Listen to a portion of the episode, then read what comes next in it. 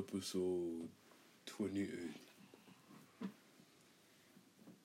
The biggest difference between a lead and an engaged lead is that an engaged lead is someone who has already rose their hand and said, I'm interested, right? Or I would be interested in that. Give me a call, right? Now, how do you get an engaged lead? And why do why should you even care about them in the first place?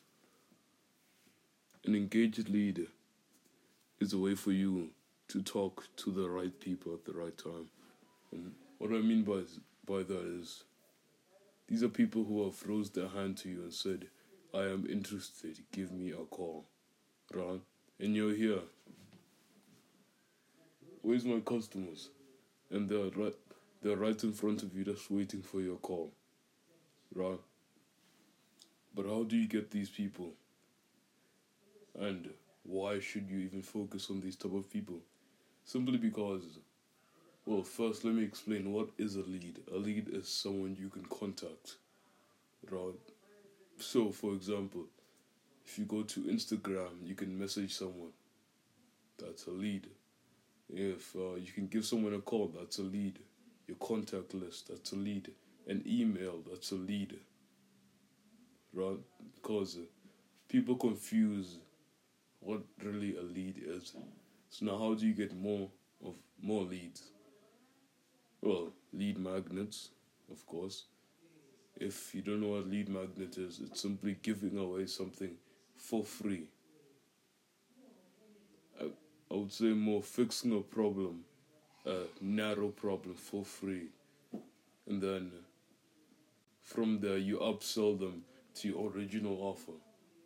Right? So let's say you give away and also, when you do, when you are creating your lead magnets, make sure that they're actually valuable. Give away the valuable secrets. I know you don't want to give away your valuable stuff, but just get more of it. It's not that hard. Simply, you need your paid stuff, I mean, your free stuff, to be better than your competitors' paid stuff. And I'll say that again your free stuff should be better than your competitors' paid stuff. Right? If you're able to differentiate yourself from everyone else in the market who's selling jewelry. For example, let's say everyone else is just selling an engagement ring, but then you're selling an engagement ring, ring plus two wedding bands, right? And let's people would value that more. But let's say for this for this example, you're giving away two wedding bands. I mean, two. What could you give away for free? Let's say information on how to solve relationship problems or marriage problems. You know how to not get divorced, and you know get all your money stolen. But also, people would find that very valuable because I'm guessing 95%, no, 99% of relationships end in divorce.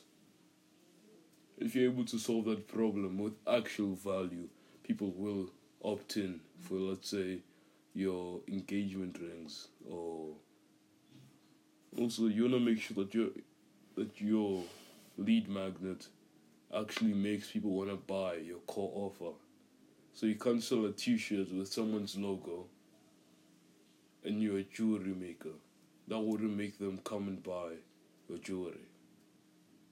But you could get some custom jewelry, you know, with a company's logo. Let's say the fiance's face on it. and Give that to someone, even for free. I know it might cost you to make that, but Simply giving away value for free will get you customers much faster. And this is how you create engaged leads. Because these are people who have already who are already interested.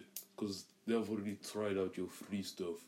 And this is something I'm probably gonna start doing to get more leads. Because I could just scrape leads, buy leads, but if I'm able to generate leads on my own, based off people opting in for my stuff, my free stuff, aka, you know, free stuff, not really free.